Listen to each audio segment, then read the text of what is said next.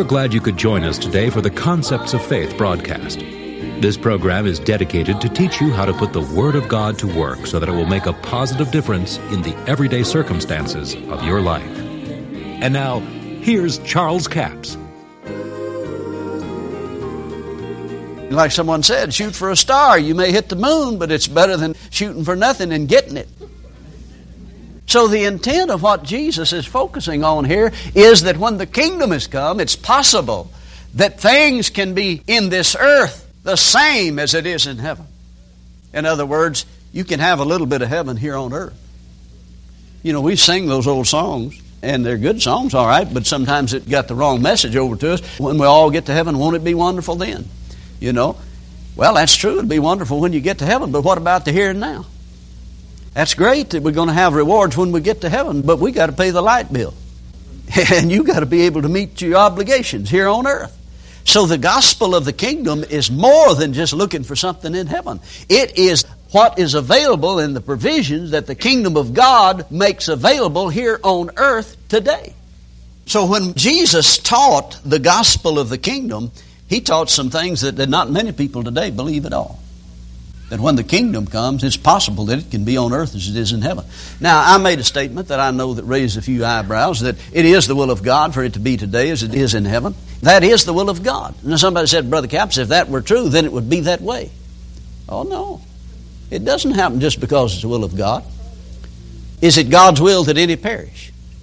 No, it can't be, because it's not God's will that any should perish, but all should come to repentance. Are there any perishing? Yeah, yeah multitudes are perishing. Was it God's will for Adam to sin and eat of the tree of knowledge of blessing and calamity? No, but he did, didn't he? So just because it's the will of God does not mean it's going to take place. You have a decision to make. And by the way, I started out to tell you this, and I forgot it. Let's pick up on it here. The reason the Bible is written the way it is, where it can be taken two different directions, and both of them are opposite of each other, is because of what Adam chose in the garden. He chose the knowledge of blessing and calamity. If you receive the Word of God in the context and the intent of which it was written, it is always a blessing. If you receive it on the opposite end, the negative end, without spiritual discernment, it is always calamity and trouble. For instance, the Bible says, he that believeth and is baptized shall be saved. He that believeth not shall be damned. If you decide to go by the be saved route, you'll be blessed. If you decide to not believe, you'll be damned. It's blessing and curse. Now, you can believe what Jesus said, or you can operate on the negative end of the gospel. Refusing to acknowledge the intent is turning your back on the gospel and taking the opposite end. See, there's always a reciprocal truth to every truth. There's always an opposite end to it. For instance, the Bible says that faith in God comes by hearing the Word of God. A great truth. But the opposite end of that is that faith in the devil comes by hearing the words of the devil. That's why it's so important to say what God said instead of what the devil said. If faith is the substance of things hoped for and the evidence of things not seen, faith is the substance of things desired, right? Then the opposite end of that is that fear, which is an opposite force of faith, is the substance of things not desired.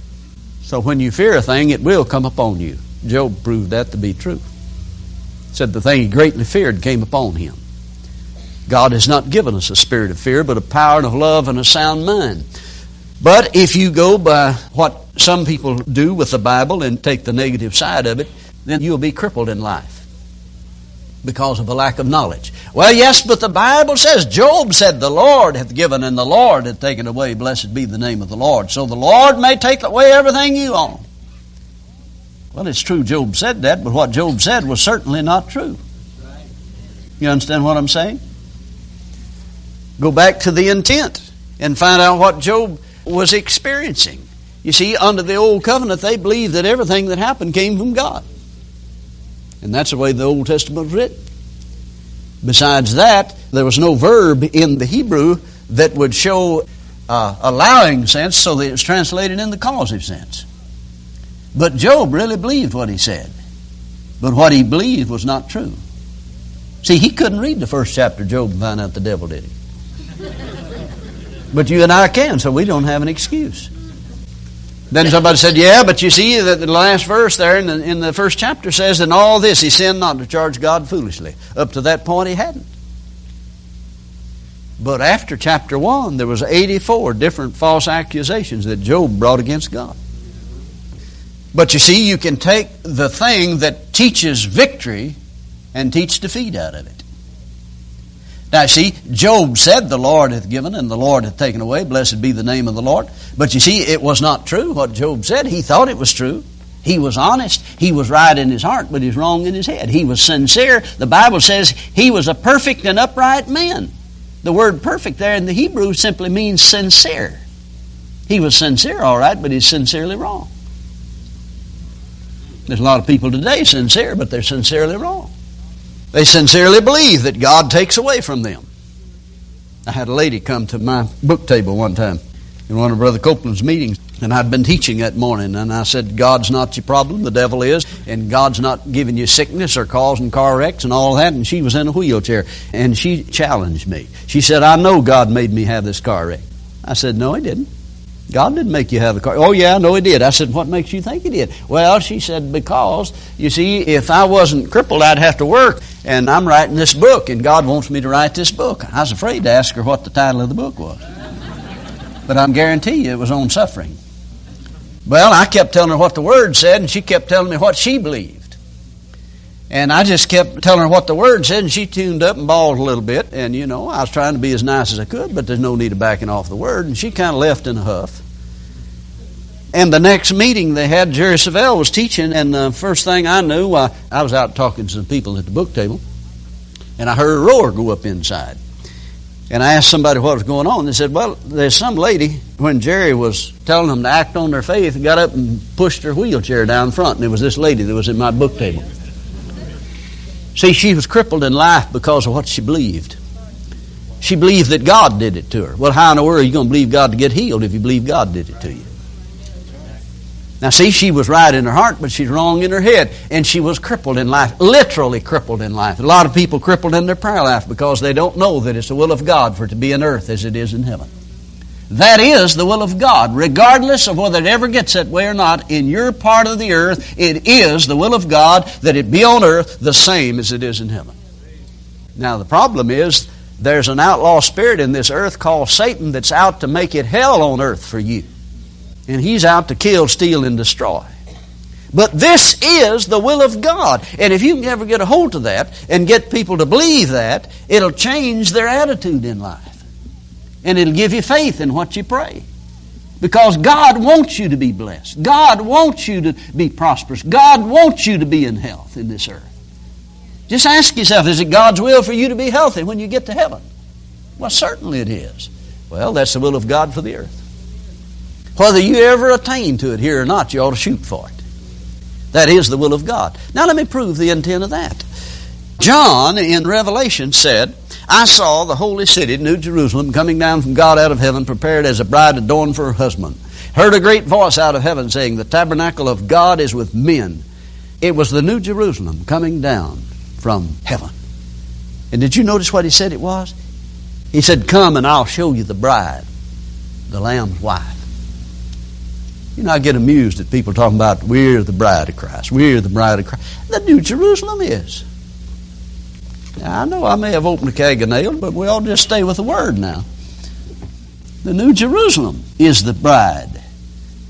And what John saw was God moving heaven to earth. Now, let me ask you something. If it wasn't the will of God for it to be on earth the same as it is in heaven, why is it going to turn out that way? That's been God's intention from the time He created this planet, for it to be a duplication of heaven itself. But you see, because Adam chose blessing and calamity, it hadn't been that way. You can still choose blessing and calamity today, depending on how you choose to believe the Word of God. If you take the Word of God in its intent and context, it will always be blessing. If you take it out of context with the wrong intent, you can preach calamity from it. And I've heard people do it time and time and time again. And get people to believing that you're more pious, you're more blessed, and you'll have greater rewards if you suffer through this life and have nothing. It's a lie of the devil. We need to know what God's will is for this planet. It is God's will for it to be on earth as it is in heaven. Now you see people with bumper stickers, and pardon me if I get your favorite bumper sticker. Says the Lord has everything under control. Well, now, He doesn't have everything under control in this earth.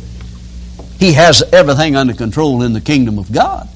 But if He has everything under control in this earth, He's really got it in a mess.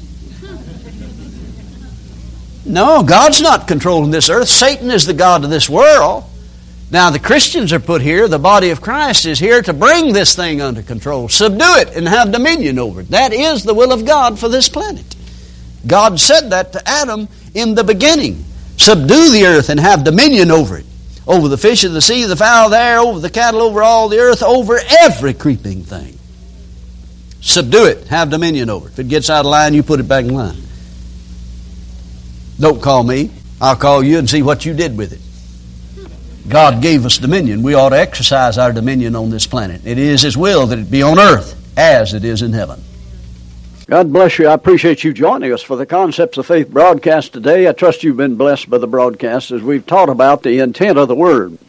Now, before I leave the broadcast, let me remind you all of this week, their C D offer will be C D offer number seventy-two twenty-one. That's seventy-two twenty-one. It's entitled God's Image of You. Two C Ds for fifteen dollars plus four dollars postage and handling, a total of nineteen dollars. God's image of you. What kind of image do you have of yourself? You know, in the sales world, they've known for years that self-image determines what you will accomplish. And if you don't understand God's image of you, you're never going to have the right image of yourself.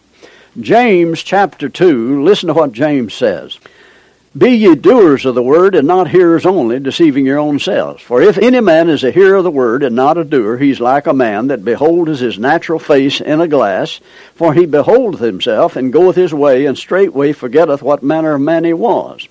But whoso looketh into the perfect law of liberty, and continueth therein, he being not a forgetful hearer, but a doer of the work, this man shall be blessed in his deeds.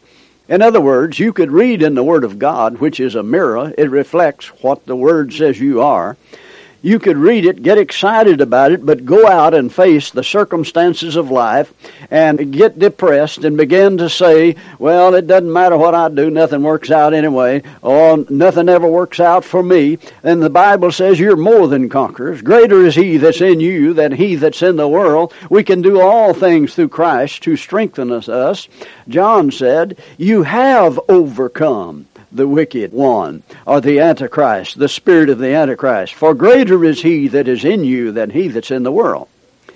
So when you go out and face the circumstances of life, don't forget what the Word said. That's why we should meditate the Word and dwell upon it.